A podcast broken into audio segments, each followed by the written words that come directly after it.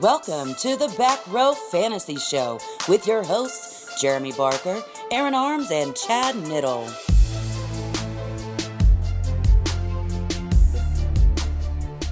Okay, and welcome to another episode of the Back Row Fantasy Show with me, Bark, and to my left is Arms. Hello. No good morning. And to my good right is morning. Nit. Hey, what's going on? It's a midday show. It's a midday show. It's a midday weekend show. It is. It's kind of weird with the sun out. The guns are out. Niddle's guns are out. We couldn't do YouTube. It Uh, would be too intimidating. Uh, arms is arm, arms always has the guns out, baby. Guns blazing. If I'm it's, the if guy it's with not sleeves. A, if it's not a dress shirt, it doesn't have sleeves.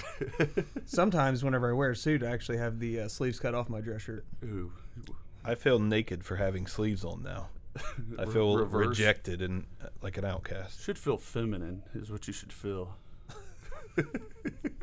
Show them off, bud. Uh, bud. Oh, no. Bud, show 'em off, bud. Well, I got to talk first about a uh, a title. Arms may slap me, but a title of the show I called Adrian Peterson. Adrian Peterskin. Didn't really think that one through. Yeah, I, uh, no, I get it because he signed with the Skins, Right? but He's a he- Peterskin now. But now you you're also a 12 year old. Maybe it's the 12 year old inside me that's like, that is a childish thing to say. Uh, But it's, it's like it's like a derogatory term towards Adrian Peterson whenever we're just trying to say he's a Redskin. he is a Redskin. Adrian Peterskin. I, di- I didn't even catch it. I mean, I read it. It didn't hit me though. Maybe I'm getting too mature for because this. it's, it's such a good nickname since he's now with the Redskins. It just it just flows. Until Arms told me personally, I don't like that. I just, I mean, Crap. I just don't. I'm sorry. It's okay. I needed somebody to call me out on it. I looked at it a second time and I was like, that's extremely juvenile.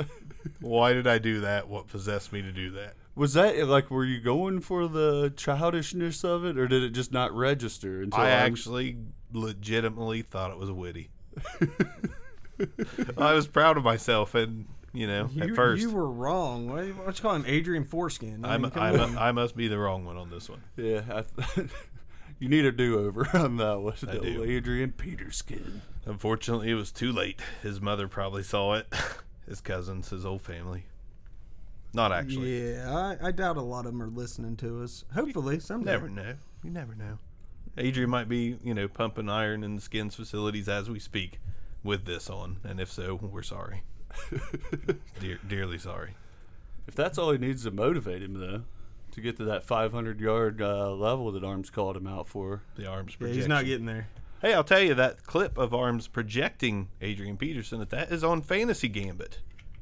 Kind of a little plug, just because we're on it, and it's it's a cool app. You can actually go pick your favorite players, and uh, you can listen to sound clips about those players from popular podcasts.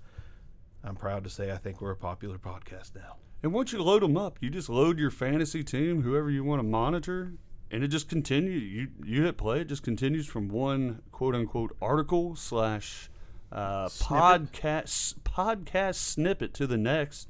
It's like your own personalized podcast. It's kind of cool, but you also have links right into you know great podcasts like the Back Row Fantasy Show. You can go right into our show from that if you want. Yeah, you can even look us up individually under the podcast tabs, and it will show all of the clips that we've done. So instead of going through and just finding what what uh, clips we have done on players, just go to the podcast tab. It'll show you every single little snippet, and we actually got some IDP on there now, and hopefully everybody enjoys that. So it's Fantasy Gambit. It's on iPhone and Android, and I sound extremely commercialized right now. Arms, help me. Grow up.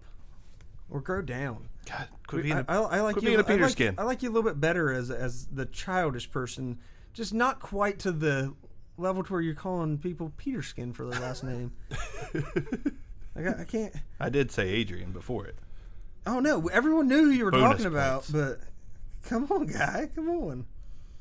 All right, we digress. We're going to give you guys that didn't make our top 10 defensively and offensively and uh, just kind of go roundtable between me, Arms, and Knit and figure out who we really hated to leave out of the top 10.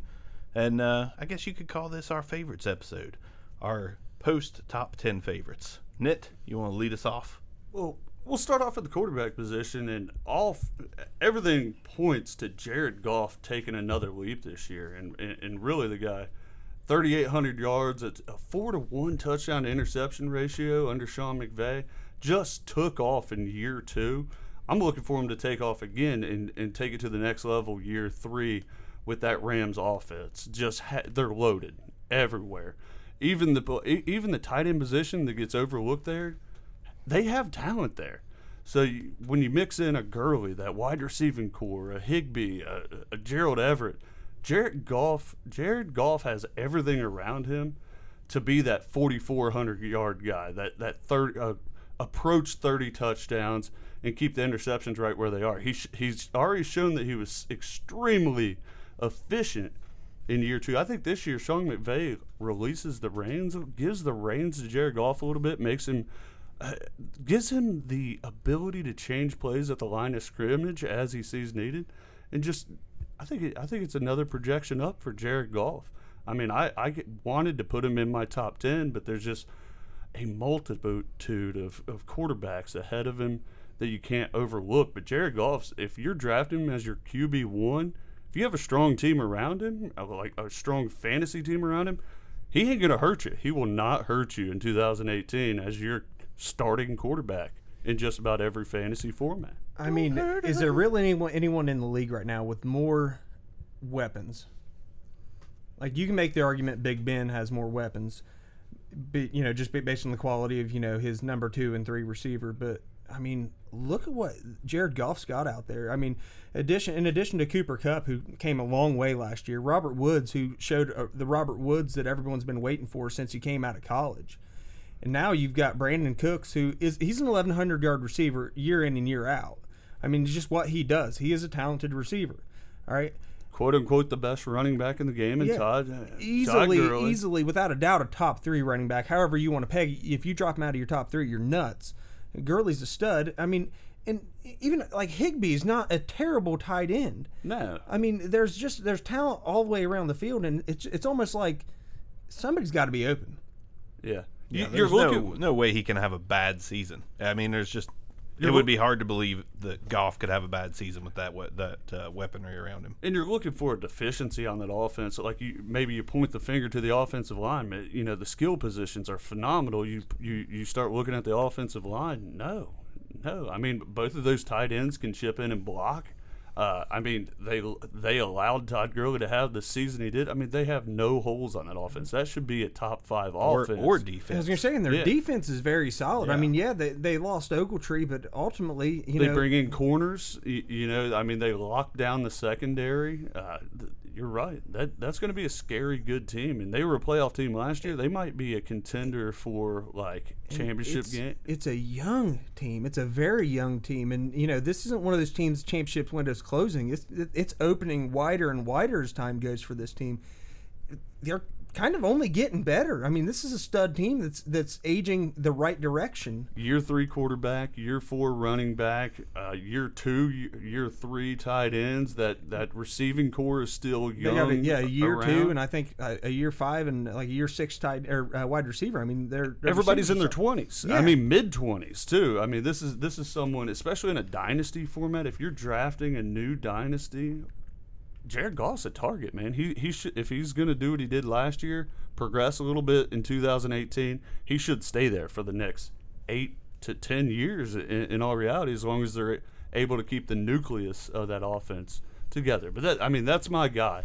That's my guy that I'd love to invest in, just not too early, just not too early in in, in fantasy formats. I think if you can't tell, we all probably struggled to leave Jared Goff out of our top 10 because we all kind of feel the same way. That team is completely set up. Like, he simply should not fail. So, I, it, to me, he's a safe pick this year. He's actually a safe pick. He's just not, you know, we don't see him as that top 10 potential quite yet, but it's really super close with You Jared don't believe Goff. in a lot of four touchdown games out of Jared Goff, Right. But you can see a lot of two, maybe three touchdown games out of Jared Goff. I don't think you're going to see many at zero.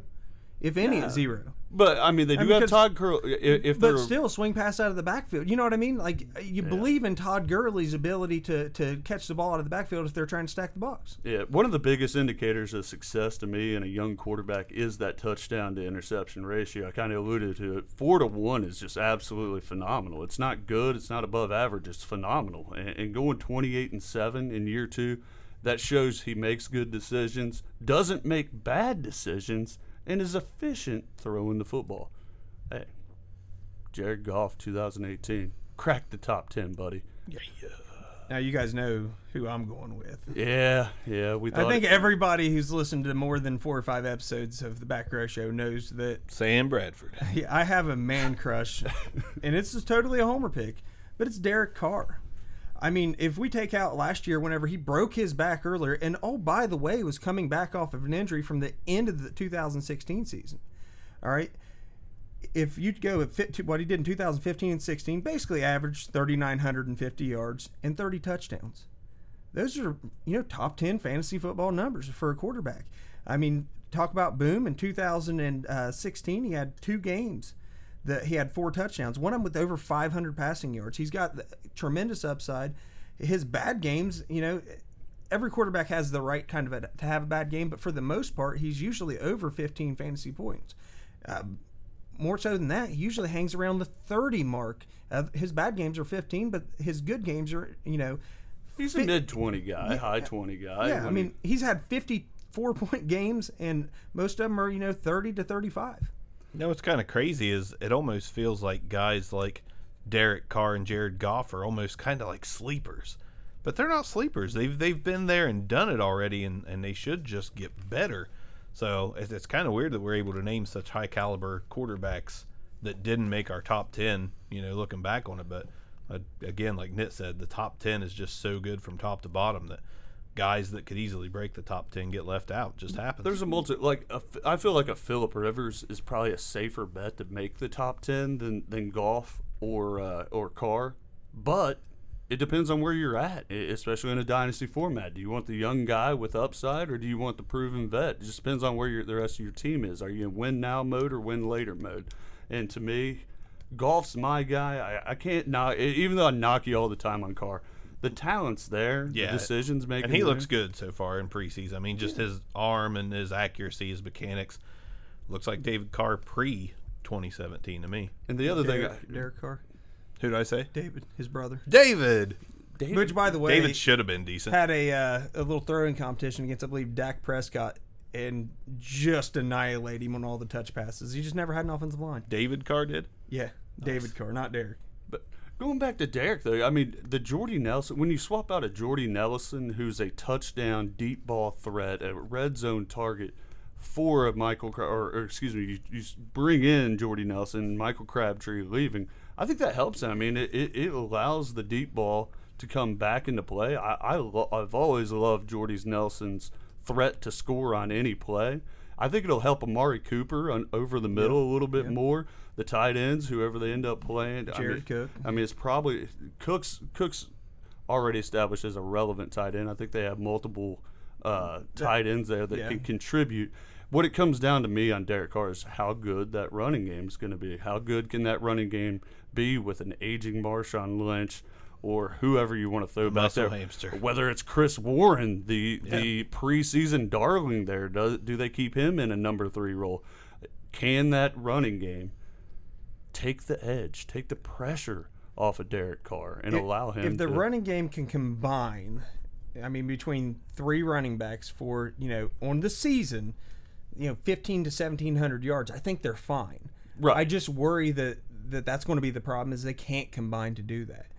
That that that's my biggest issue. I mean, you've got the talent at receiver, and you've got a, a talented quarterback who can you know move the ball down the field, has great touch on his passes. I mean, other than last year, you look at Derek Carr and you think this guy's ascending to be at top tier level quarterback. Last year, like I said, hurt and it just he was never the same all year. If he comes back, he's looked good this preseason.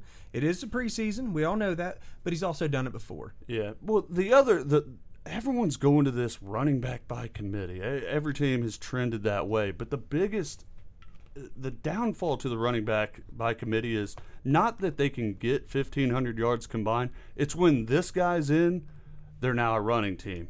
Then they sub in, you know, a Jalen Richard, and now they're now they're in a passing team. That makes that that offense one dimensional. It, it makes the offense one dimensional based on one guy being on the field. I think that's that's a scary thought in Oakland for 2018 because defenses can just bank on who's in the backfield and get a good idea what kind of play is going to be ran right at them. When beast mode's in, it's going to be something up the middle. When a uh, Jalen Richard is in, you could get a swing pass, could get a screen. I mean, you just don't know. So, I, well, you, well, you know it's going to be a pass though. So I hope they're not one dimensional based on the running back in the backfield. Don't forget two things. One, when the muscle hamster's in the game, it's going to be a touchdown. Not really. I don't even know if he makes the team. He, Is he might not. And two, I, Martavis Bryant, like no hype this offseason, nothing but negativity. But you can't forget that he's there. I mean, we're talking Jordy, Martavis, and Amari Cooper. That's a good one. Any of those guys play to their ability. Holy crap! I got Like, into it a little be- bit on Twitter the other day, and I, I kind of lump Martavis Bryant in the same type of categories I do with Sammy Watkins.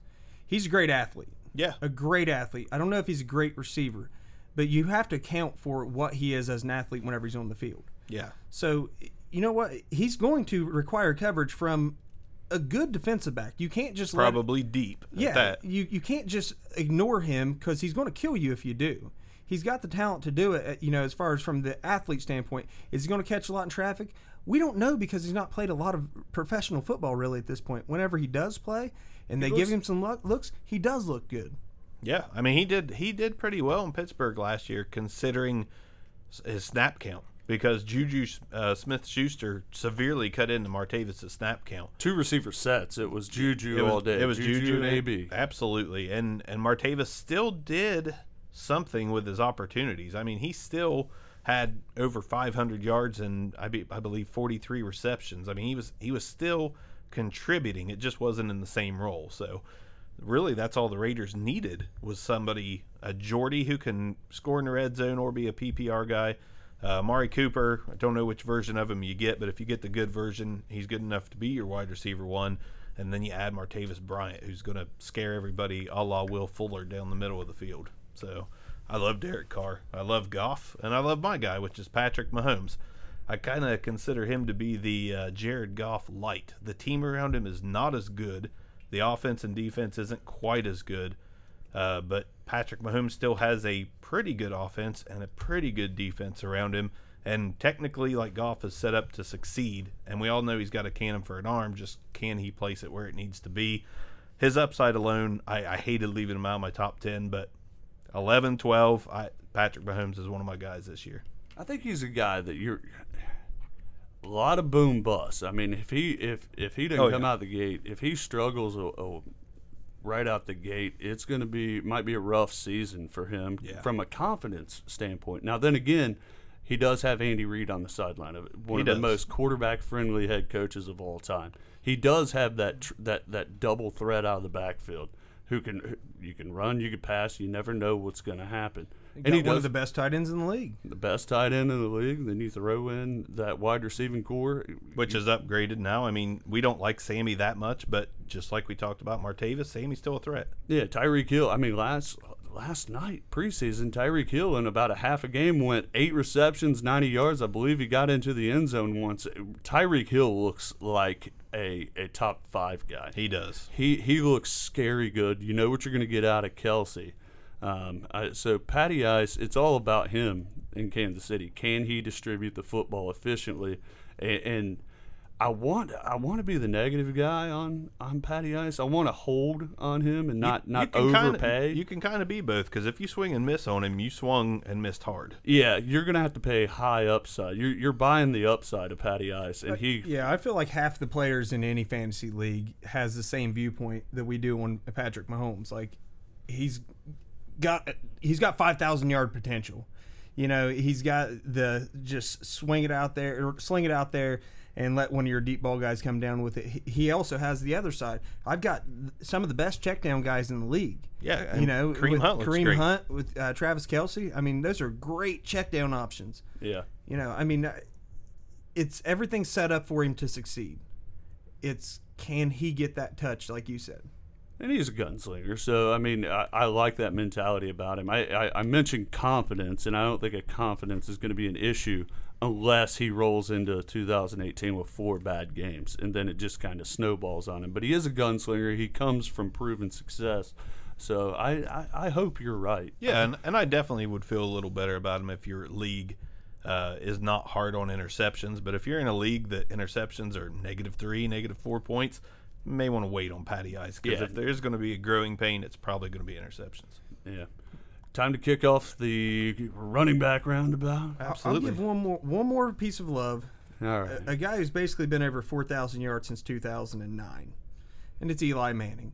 Eli, Manning, yeah, you guys know how I love Eli as well. I thought you were going to say Andy Dalton. It's a long love Yeah, story. basically. It's a long love story, Arms and Eli. The problem with that you have with Eli is he's going to win you eight games darn near by himself. He's also going to lose you eight games darn near by himself. well documented by Arms on that. Yeah, I mean, uh, you, you you go into Monday Just night, outside you, the you, top you need 10. 15 points, and he gets you 10, and you're like, really? You got 45 points last last That's week, Eli. Eli. But you know what? He, he does have Odell Beckham coming back, and I don't think there's any argument. He's got an upgrade. Like if you could go into a lab and create a running back, your end result is going to be Saquon Barkley. Bang. So I mean, Saquon Barkley Barkley was not born; he was created. Yeah. So I mean, it just is what it is. He's just one of those guys that can do it all. There's no holes in this, in Saquon's game, which is going to be a huge benefit for Eli uh, having that that great check down option if they've got triple coverage on Odell Beckham Jr. and for some reason Evan Engram's uh, can't get open. I think we're all just kind of waiting for Saquon Barkley to be cast as that next Avenger in the next Avengers movie. I mean, he's that kind of powerful. He already was. He's played by Chris Evans. He's Captain America. Oh, okay. Once again, he wasn't born; he was created.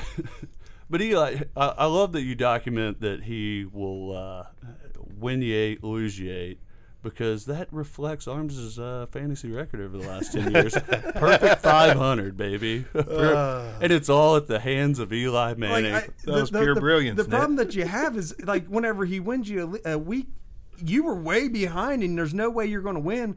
Then Eli comes out, throws for 400 yards and three touchdowns. You're like, oh my god! And then the next week against like back whenever the Jaguars sucked, you know. Against a terrible Jaguars defense, he throws four interceptions and 188 yards and no touchdowns. You're like, oh God, why? Why do you do this to me, Eli? Why? It is it is extremely painful. I, I can't disagree. I mean, if you listen to some of our shows over the past couple months, I mean, most of us are even high on Giants. We all like Saquon. Uh, we all like OBJ. Evan Engram. Evan, we all love five. Evan Engram. We all, uh, I think we're no, we all don't. But I'm a big Sterling Shepard guy.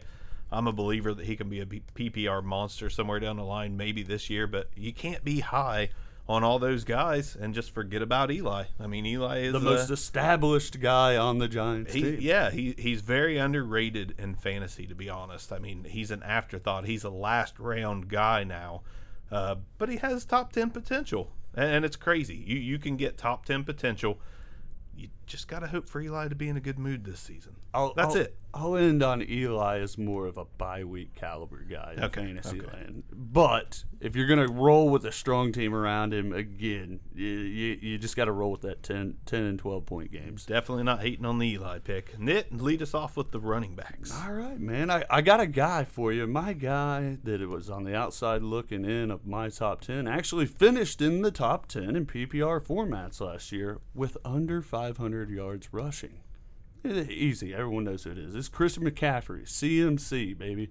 I lately everyone it- seems like they go up and down on Christian McCaffrey depending on how good he looks game to game. It's an Amari Cooper like ride. It is. It is. When they when C.J. Anderson comes in, uh, you start just looking at see, Christian McCaffrey. Like, is he just gonna be like a third down role, a second and third down role guy?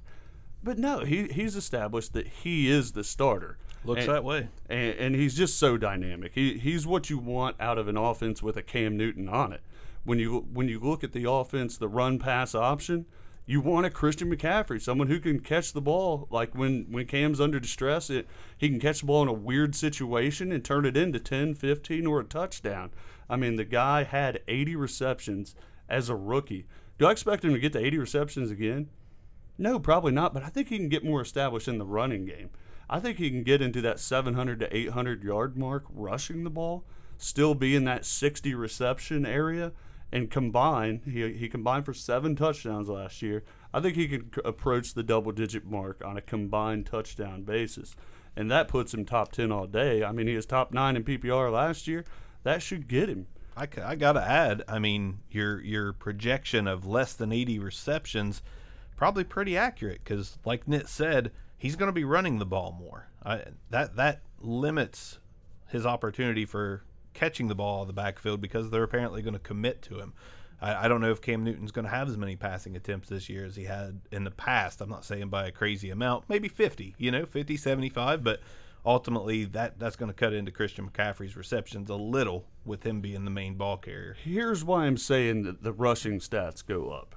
And through the first eight games of the season, he only went over 20. Over 20 yards rushing That's a hot stat. once. One time did Christian McCaffrey go over 20 yards. It's mind boggling out of a guy who finished in the top 10. Now, we know it's because of the 80 receptions and 650 yards on the ground. But if he just gets a, if he could just average 50 yards a game, that's what we're talking. 50 yards a game out of a starting running back, he's top 10 all day because you know he's going to get the ball in those run pass options uh, coming out of Cam's hand when the when that receiving corps. That's the other thing. When the receiving corps that's is not open downfield, which they're not going to be open for a lot of the season. I'm not a Devin Funchess, DJ Moore uh, uh, fan. Curtis, Sam- I see. Uh, I think Curtis Samuels looked great in the preseason. He has looked good. I won't. I DJ won't Moore, Curtis that. Samuel. I've said it all offseason. They're the same guy as Christian McCaffrey. The problem with Christian McCaffrey is he's a really solid slot receiver, just plays running back. But there, here's the thing: DJ Moore and Curtis Samuel are interchangeable into one position. Christian McCaffrey is not. He is their running back. Now CJ Mo- CJ Anderson's going to get moved in, but Christian McCaffrey, yeah, they're all the, they're three of the same players. But Christian McCaffrey is the only one locked into a role that's not interchangeable with the other one at a slot receiver position. And the crazy thing is, they've showed exactly that in preseason. So this isn't a crazy projection. This is reading between the lines of what the Panthers have done on offense Christian for the preseason. Christian McCaffrey, just get me to 50 yards rushing average on the season, which is basically what you did on the back half of 2017. And you're you're a lock for top 10 again. I, I like CMC a whole lot. And I'll turn it over Not to a you. huge fan uh, of uh, CMC myself, but uh, here's a, here's a player I'm going to give you based on what his what who he's replacing did. Okay, 1,100 yards total, nine touchdowns, 32 receptions. That's what Dion Lewis did did last year. All right. Okay. Is that your guy? Nope. Sony, Mich- Sony Michel. Sony Michel is a better version of him. He's got more Alvin Kamara in him than Dion Lewis. He looks like an absolute stud. We, we saw him play against the best of the best, and he looked looked the part to be that top flight running back. And the Patriots, I've told you before, I don't like I don't like the Patriots the way that they uh, rotate in and out running backs. But they did finally spend some draft capital on somebody. And I'm starting to buy into Sony Michel having that, that season to where he can get 13, 14, 1500 all purpose yards, you know, yards from scrimmage, and end up with 10, 11, 12 touchdowns. And this is the first time this if he's their true starter, mm-hmm. when he gets fully healthy. Let me let me put that disclaimer on this. But this is going to be the first time it could be all Sony Michel. I mean, in college, his entire college career, he was basically Nick Chubb's shadow. I mean, to be quite honest, the only time he was the man is when Chubb went down with the injury. So, Sony Michel in a number one role, the confidence that that brings, the just the the opportunity it brings should have this dynamic, this new age running back. This is what I like in a running back: this dynamic ability on the field. Sony Michel, all all all fingers point to him being a superstar in this league for years to come. It's just do they commit to him in 2018? That's a toss up to me. He he's got to establish himself, get healthy. Got all this crazy Burkhead talk now too. I mean, Burkhead's getting drafted. I'm seeing him get drafted in like seven, round seven, round eight. Rex Burkhead, With with like Rex Jerick McKinnon's and stuff like that. Burkhead. I would rather have. Do they still have Jeremy Hill? Because I'd Yes. rather have Jeremy Hill on that team than Rex Burkhead. I, I mean, I like Burkhead. He catches the ball well, but this is the Patriots we're talking about. You're going to draft. Re- we all drafted Rex Burkhead too early last season. Guess who traded for him? This guy right here. I traded something premium. He took it for- to the Bark Bank. He, took it to the Bark Bank because they signed him, and it was like, woo, Rex Burkhead, baby. The Patriots are going to make him their guy. And then they traded for Mike Gillislee. I was like, God, now I've got to find a way to trade for Mike Gillislee because I already invested a bunch of capital into Rex Burkhead. Bad decision I just acquiring both. I just think with Michel, it, draft capital aside, I think his talent is going to stand alone to where he can't come off the field.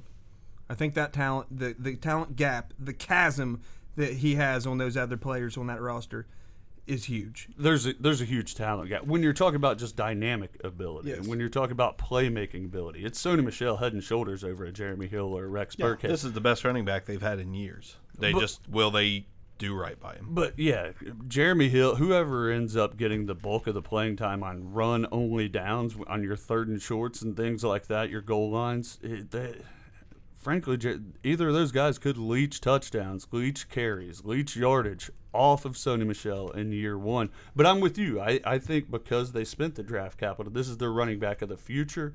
Maybe not necessarily 2018. That's why I'm buyer beware on Sony Michel.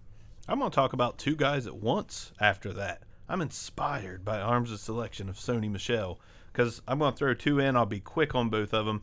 But guys that have the same question mark behind them.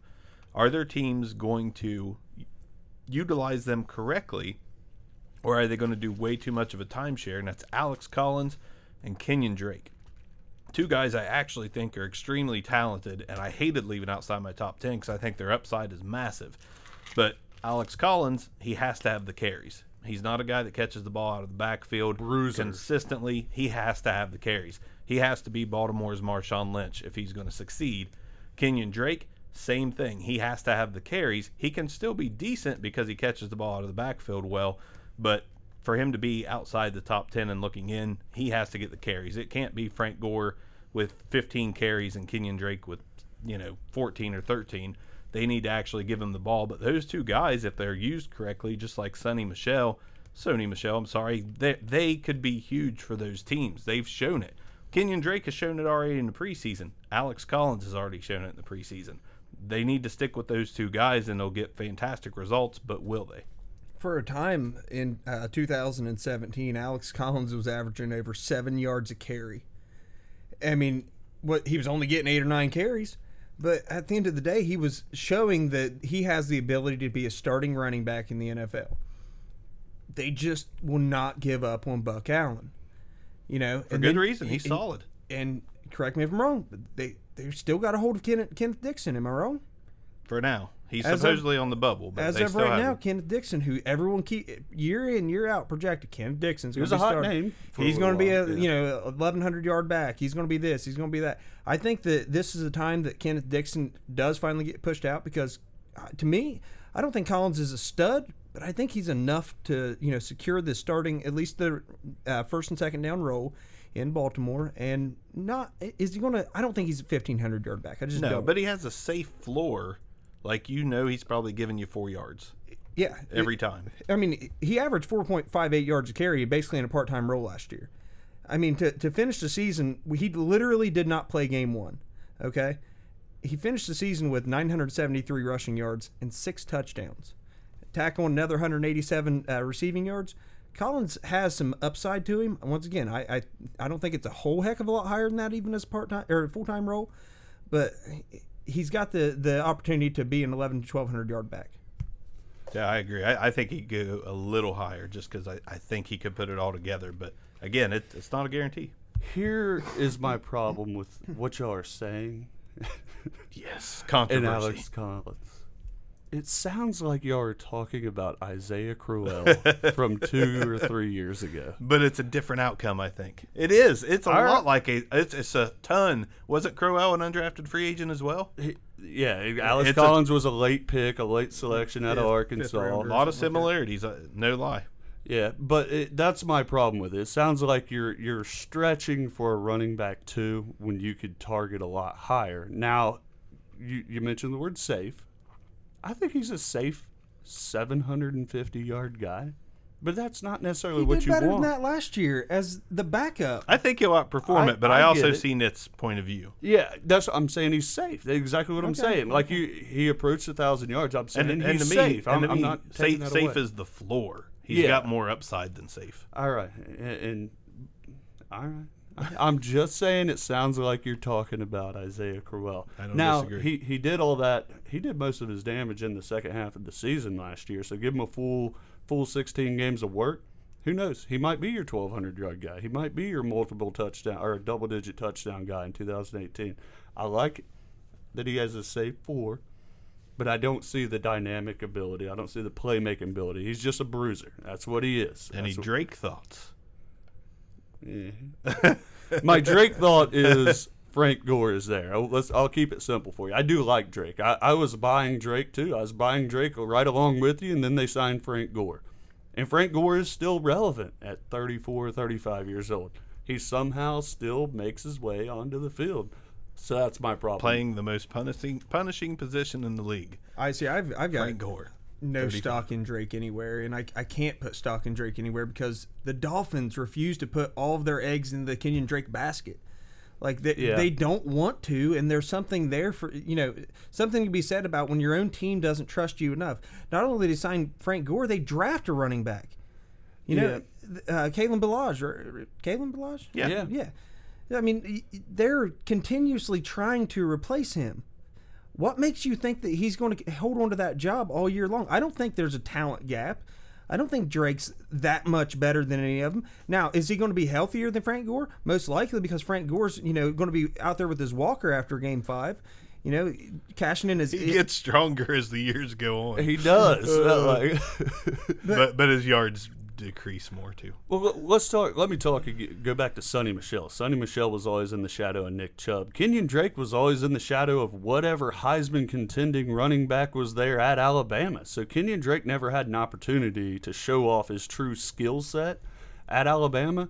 And it looks like, unfortunately, it looks like the Dolphins aren't going to let him have a full 16 games if you're the running back one here, son. That's crazy. They made him an early third round pick, so I mean they obviously thought They something was of him. But I I I I'm going to believe that Kenyon Drake is going to get more carries than we think this year.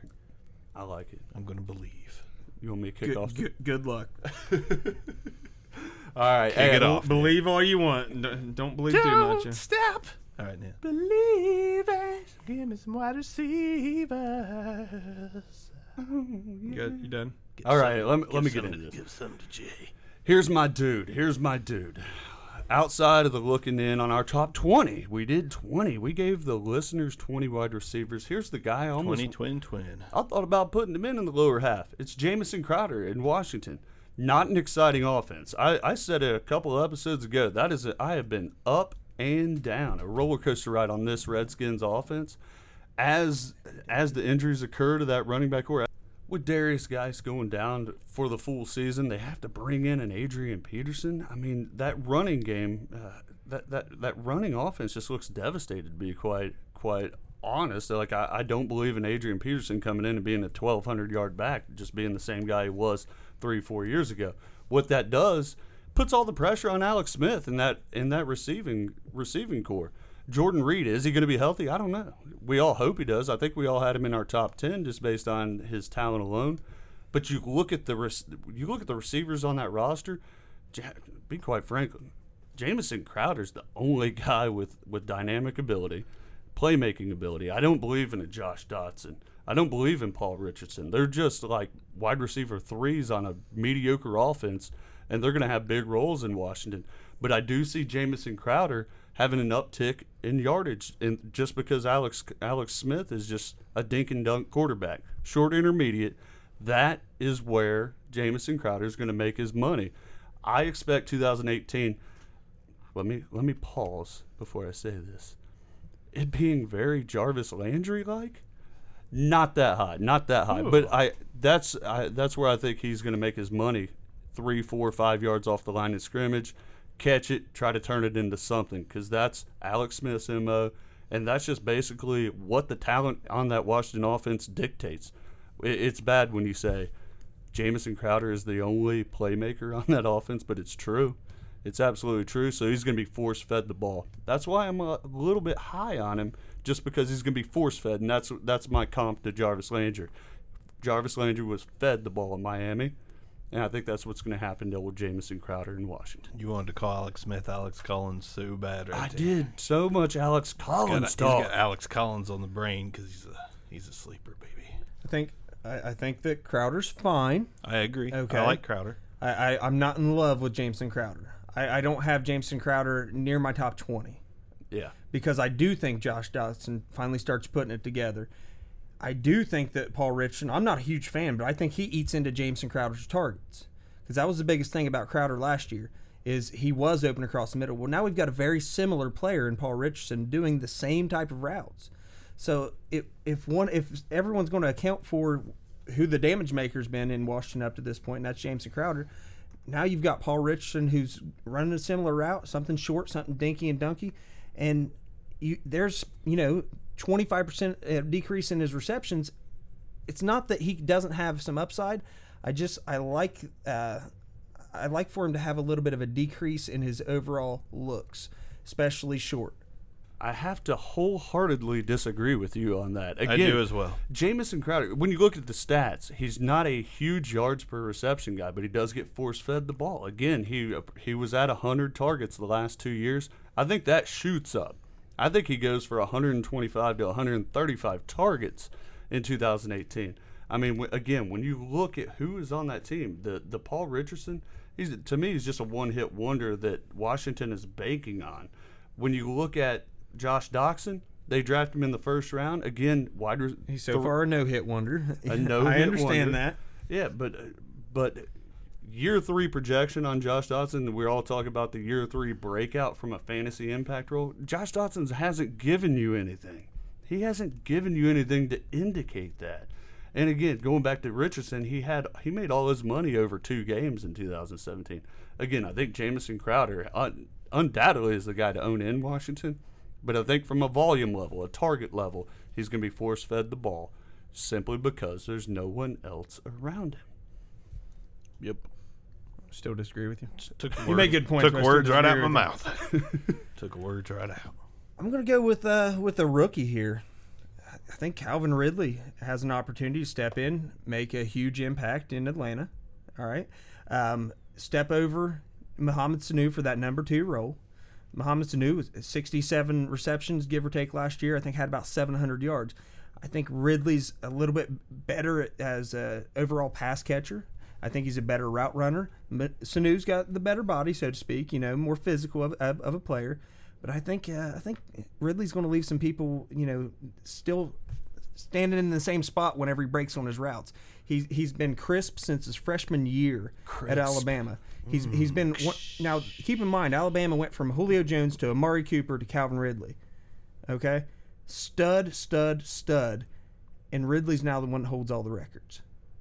All right, Ridley Making a ha- great point. For Ridley him. has been has been that player who looked like a star in the making. He- And guys, I'm not saying that he's going to be this guy, but he looked like the next freaking Jerry Rice as a freshman in college because of how crisp his routes are, and nothing changed. Nothing changed. When, once you gave him a, a quality quarterback, mm-hmm. he is going to make a huge impact this year in the league. I, I wanted him in my top 10. I wanted him in my, in my top 20. I just I kept letting him fall. I'm like, he's still a rookie. He's still a rookie. They still have other talented players on that team. They still got running backs to catch it out of the backfield.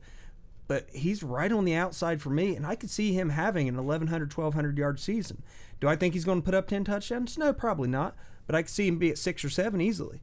You make a great case. He again. does. I, like I felt the conviction. I did, but the problem is still Julio Jones is there, and, and I think all you can do for, for Calvin Ridley in 2018 is project Mohamed Sanu's stats, which you you alluded to in the 60 reception category, somewhere around 800 yards. I just feel like he's going to do more with those receptions. Is my my point, and he's never going to draw number one coverage. I like the contrast in opinion because I'm squarely on the fence of this conversation. But- I think Arms is right that Ridley is more talented than anyone's given him credit. But I also think you're right that Julio Jones is still there, and it's going to be hard to rack up more than 700 yards.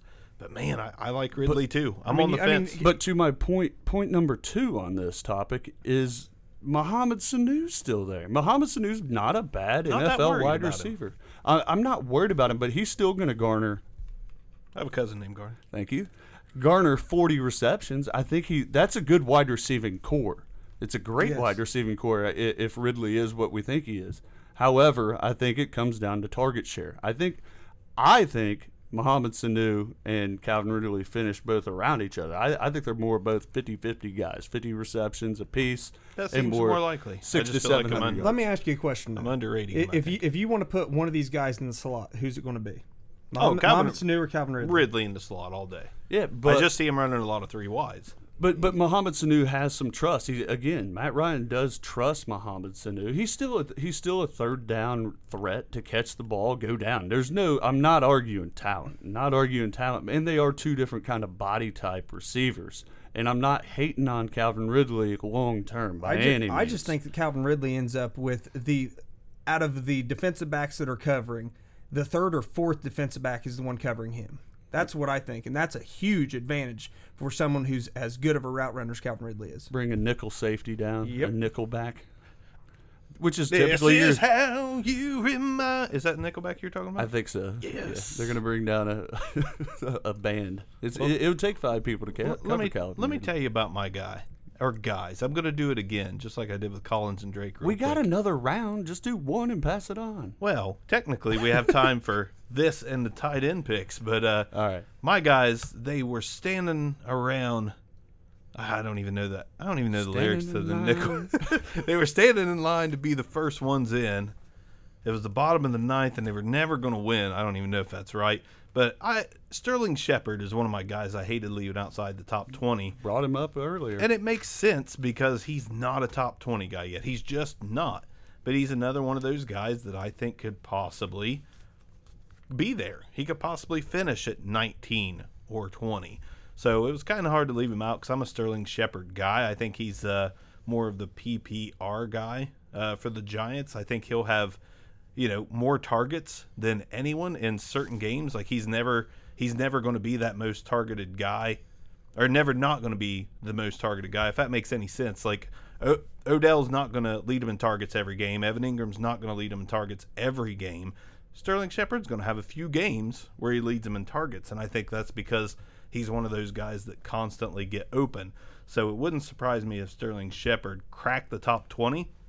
And for that matter, Danny Amendola, a guy in a similar situation, Yeah. going to be that shallow, uh, shallow and through the middle guy, but one of Tannehill's favorite targets in camp so far.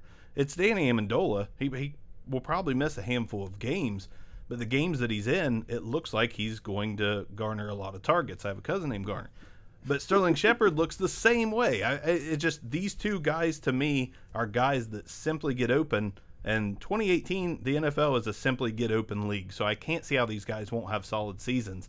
I know they've got big talents around them. Well, at least Shepard does. Danny Amendola has no big talents around him. He'll be just fine. But but yeah, they, they just get open, and those kind of guys are getting peppered with targets in the league. I'd be a hypocrite to tell you you were wrong on Danny Amendola after talking about Jamison Crowder getting force fed the ball because they're the only guys there. Except they're not. I love Albert Wilson, man. Oh, I do too. But they've they've they've dubbed him as an outside. I think Albert Wilson is going to be. DeVante Parker is going to be on the bench before long, if you ask me, and Albert Wilson is going to be in his place. Yeah, I think it's a tragedy that they're pegging Albert Wilson only into an outside receiver role when he can play inside, outside, uh, dink and dunk. It seems to be our theme here with these wide receivers, but he can play the dink and dunk. He's also extremely, extremely fast, can eat up yardage in a hurry, running the deep ball. So I do, I- think Albert Wilson could eat into some Damian and Danny Amendola uh, target share as the season progresses, and they realize what kind of talent they have there. But I'm not gonna I'm not gonna kill you on Amendola because I think right now, right out the gate, Adam Gase, Ryan Tannehill are, is going to look to make Amendola a guy. Yeah, they brought these veterans in like Gore and Amendola for some kind of a reason, and I don't think it was just to be mentors. I think it was to actually play a role, and, and I'm buying into Amendola a little bit because of that. Look And be- great in the playoffs. Yeah, I he, mean, he really did, and he looks pretty good in training camp. Looks like Tannehill's favorite target. So don't know if that's a blessing or a curse. Another video came out of Tannehill dropping a football out of It's like it's Yeah. like a ghost is coming and swatting the ball out of his hands. It's it's so sad to watch. It is. Apparently, Arms didn't see it. Uh, What? what? I'm ready. I'm ready to go. Tannehill. All right, we'll go tight ends. No, let's go. I wanted to he, get. he wants to do another. I've got nothing to say on on any of those guys, Wilson or uh, Amendola. Oh no, I just meant did you see the Tannehill video? No, I didn't see that. Okay, okay. Yeah, he dropped the ball again. Like it was just like he had it and he just dropped it. Nobody hit him. There was no rush. It was just one of those Tannehill moments, like the the one where he threw it behind him last year And that's the and that's the reason why you continuously don't put Ryan Tannehill in your top 15 at quarterback. Or, or top 20 or 25. when he holds hit. on to it and throws Or it, it's not that bad. Uh, he, he's in. He's roughly around. I don't know. Let's see. Who can I project getting injured? Because he's about 33rd. Yeah, yeah, yeah. Well, hey, I, I want to give you another receiver who who has all the opportunity in the world in, in 2018. I'll go ahead and say his name. It's Mike Williams, and y'all can hate on me, but I think Mike Williams can be that guy that comes in be, and is a strict red zone target for the for the LA Chargers. With Hunter Henry going down, someone's got to be a threat. Keenan Allen has established himself as one of the premier possession receivers in, in the NFL, but not necessarily a red zone target. I think Mike Williams has to take, he has the talent. Now he has to take the opportunity in front of him to outplay Tyrell Williams into that wide receiver two job in San Diego. Now, one of my favorite projection lines of 2018 g- given by Fantasy Sharks has him, I love this, 24 receptions. Ooh. But 800 yards oh, and only one touchdown. That's 35 a clip and only getting into the red end zone once. I don't get it. Uh, I just kind of came across that with Mike Williams. Thought it was uh, them's big stats. how, how you what are you just catching 40 yard bombs and going down all day long? Are, are you literally falling as soon as you catch the ball? Mike Like, Williams sets record for most times tackled at the one. Yeah, if there, what I'm saying, Mike Williams could be a great bye week guy with projection, with upside into the years to come. That's why I even mentioned his name on this show. But Mike, big, big Mike Williams in San Diego, one maybe third time's the charm on the Mike Williams. I think it's hard for him to get past Keenan McCardell on the depth chart. It is, it, it is, but he has an opportunity to catch a lot of touchdowns in San Diego in 2018. Very Sammy Watkins like. Little Keenan McCardell reference there. now I'm gonna go t- with the running mate to my number 20 overall receiver, which is Corey freaking Davis. Taywan Taylor. Ooh, All right. huh. Yeah. Now, Expecting a lot out of Marcus Mariota. Oh, it- yes. Here, here's the thing: nobody's actually established themselves as the walk away with it job in Tennessee. All right, Davis hasn't really separated himself, but it's not because Davis is good or bad. It's because Taywan Taylor's right there talent wise with him. Yeah, he was he was drafted in the third round. Did he do a ton last year? No, but did anybody do a ton last year? This year, their running game should be substantially better. Okay, they've got a threat out of the backfield in Dion Lewis pass receiving yeah, threat receiving out, threat yeah. out of the backfield. Somebody's going to have to step up on the Titans, and I feel like Taywan Taylor has every opportunity to be that guy. So far this preseason, he's converted five of six recept or targets, and has two touchdowns. I know it's preseason. I entirely get that, but if he's already doing it, and he continues to you know build with his progression and continues to build uh, rapport with Mariota, he's got an opportunity for to have a special season. Now, is he going to be 1,500 yards? No, but I could see him approaching 900 yards, getting five or six touchdowns, which is good enough to be a wide receiver two or three. Wide receiver three all day for Taywan Taylor. I, I actually love that you bring him up, but I think he, I think you brought him up more as collateral to your pick of Corey Davis in the top twenty. It's, it's He called hedging a bet, Chad. He could say he was right on one of them, and, and, but I do agree with you talent wise. And this is the handcuff diaries. the Handcuff Diaries. Uh, Ta- There's also nobody there to unseat him. I mean, he is the number two. What do you think? Ta- Tajae Sharpe? No. I, I will add that with Rishard Matthews looking unlikely to begin the season active, uh, t- why not Taywan Taylor?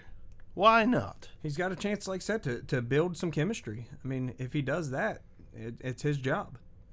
Nate, you want to give us uh, tight ends, and we'll roll out this show with uh, tight ends we love that didn't crack our top ten. Th- this was the most difficult. Absolutely. Absolutely most It's difficult. like, oh man, I really do like Ben Watson. Oh. It's so tough. I think I might give a name and we all agree, even though I've hated on him. Blake Jarwin looks so good. Dare I say David and Njoku? I Super think I will. Super athlete. I, I think I might. I, I, I'll bring up David Njoku. I think we all want to talk about him. Again, we're talking about opportunity more than anything in this outside looking in. David Njoku has all the opportunity in the world. He's going to be their day one starter in Cleveland, their week one starter in Cleveland. And the quarterback play is going to be better. Not great. We expect it to be better, though. There's more receivers around him than, than were in year one for David Njoku. The running game is great.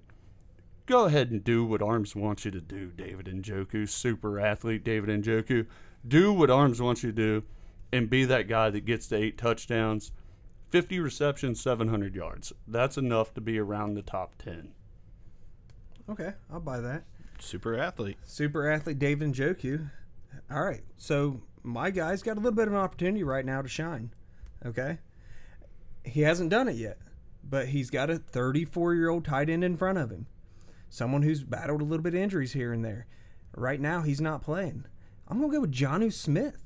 Janu. Janu, Smith. Janu. I've said it before. He's basically Delanie Walker all over again. And if he can get in there while Delanie Walker's injured and start to make an impact, it's he's got an opportunity to start allowing the Seize that job Yes, and take it. Start allowing them to phase Delanie Walker out, much in the same way that Hunter Henry started phasing out Antonio Gates. If Jonnu Smith can do that, you know he's the tight end. We all know it's it's very top heavy, right? Yeah. So after that, you're really starting to look for people with upside, and I think Jonnu Smith has that upside to where he can get to 700 yards, you know, six or seven touchdowns. He's got to really make an impact in the opportunities he's getting in this preseason, though. I like the I like the comp to, to Hunter Henry. Well, the situation of that Hunter Henry was in with the Chargers and Antonio Gates, because that's exactly what you have in Cleveland. You have a guy at this point, Jonnu Smith. is- Tennessee. yeah, in, in Tennessee, uh, Jonnu Smith is the more talented guy just based on age. I mean, he's just he's fresher. Uh, he he's ready to be Jonnu Smith. I, I like the, I like the projection there. I think you're gonna have to wait another year or two, but again, hey, he's right there, waiting for that opportunity. I, I Prop Delanie Walker is not young by any means, and uh, we for some reason this has been the year to project players past 33 higher than normal. People are still kind of high on Gore, Delanie Walker, Jordy Nelson. There's a lot of guys that are long in the 30 tooth. Uh, that you hate to project injury or, or project just aging out, but there's a possibility these guys age out, and I think John Smith has a possibility to play and be really, really good. And what Walker's injury is, it's it's a foot injury, and we see that continuously. They never really heal throughout a season. It almost takes the off season to really heal a foot Jordan injury. Reed. Yeah. all last year. So, i i is he going to get fully healthy this year, or is it going to be to where he's just a half step slower all year long? And if he's a half step slower, it's not like he was burning by people before. No, they ha- That half step slower is going to be a huge difference. they have to look at Jonnu Yeah, Smith. they're going to have to look at Jonnu Smith's way, and it's going to be an opportunity for him to, to, to make an impact in fantasy this year. I like it. I uh, I'm gonna I'm glad you did Johnny Smith because I'm going to about the same level of depth down the tight end chart. Uh, my my guy that I hated to leave on the outside looking in, uh, but it just doesn't it just doesn't make sense for him to be in, but he could. Jared Cook. We forget about Jared Cook that last year finished number 12 overall in dynasty formats and actually had a handful, a handful being a couple of 100-yard games. Didn't really do much in the red zone, but he actually had a pretty good season, first season in Oakland. And let me tell you why. Part of the reason that Jared Cook played so big was because of the talent they had around him. Oakland had Michael Crabtree and Amari Cooper. I'm not saying both those guys are superstars or studs, but they're very good receivers. And in games that those two played with Jared Cook, Jared Cook had a good game. The games that Michael Crabtree missed and probably put more attention on Jared Cook, Not- he's- decline in stats. saw a decline in stats. And this year you've got Jordy Nelson, Amari Cooper, Martavis Bryant, and Jared Cook. Jared Cook's going to see a ton of missed assignments and one on ones, and I think he could sneak into the top And ten. matching up with a lot more linebackers than nickel safeties. Absolutely, Or nickel corners, exactly. And I don't, I, I'm not projecting a top ten season, but he was a guy that I it was hard for me to overlook uh, because of the situation and because honestly, last season Jared Cook was pretty good. You weren't in bad shape if Cook was your starting tight end uh, because Jared Cook put up a better season than Ebron, Hunter Henry. Vernon Davis, Austin Hooper, Charles Clay, George Kittle down the middle. He was tight end one material. He finished 12. He was. I mean, and, and I don't back love him. in, don't love him. But if you're going to punt the position in drafts and just not draft a tight end or draft him last round, Jared Cook's probably going to be there, and you're probably going to be okay. cannot hate I can't that. really argue. I mean, we waited and waited and waited for Jared Cook to come around, and it looks like he finally did. He finally found that opportunity to where he can be uh, somewhat of a feature in an offense. Um, he's until last year, he was always an afterthought. Uh, You know, had all the talent in the world to do it, just never put it together. Last year, it wasn't a great season, but it was a solid season. And we could almost, uh, you know, point over to Green Bay. Green Bay just hasn't been good with tight ends for years and years, and Jared Cook is not an exception to that rule. Another reason I'm not that high on Jimmy Graham. I just I can't see him being the exception to the rule for Green Bay. But again, to make a make a case for Jared Cook, I mean, who's their coach. Jon Gruden is going to be old school. I, I don't see him coming out with a lot of three receiver sets, even with the talent that they have at wide receiver one, two, and three. I think they have the tight end on the field for eighty percent of the game, so he's going to have his opportunities, and that's all we're really looking for in these guys. Looking out, opportunity heavy. Jared Cook, have a year, have a career year in 2018. Ah, what a glowing recommendation at the end. it was wonderful. That wraps that up. I think uh, we could make like Adrian Peterson and run off. Dun-dun-dun, dun-dun-dun. You could have ended higher than that. You can make like Adrian Peterson and Just pulled a Tannehill. come out didn't I? below average. I just pulled out a Tannehill. I dropped the ball You big did. time. You did. But let's sign us off, baby. It's a great afternoon, Sunday afternoon edition. Yeah, it's only 900 degrees in our studio, but it's been a great one. I thought it was just me. I took a pre workout because I'm going to the gym right after this. I'm starting to sweat. Definitely not just you. It is literally 81 degrees in our recording space right now. Because we're spitting that fire. Woo! Yeah! Peace out, Marks out. Good night. See ya. This concludes another episode of the Back Row Fantasy Show. Thanks for listening, and be sure to give us a review.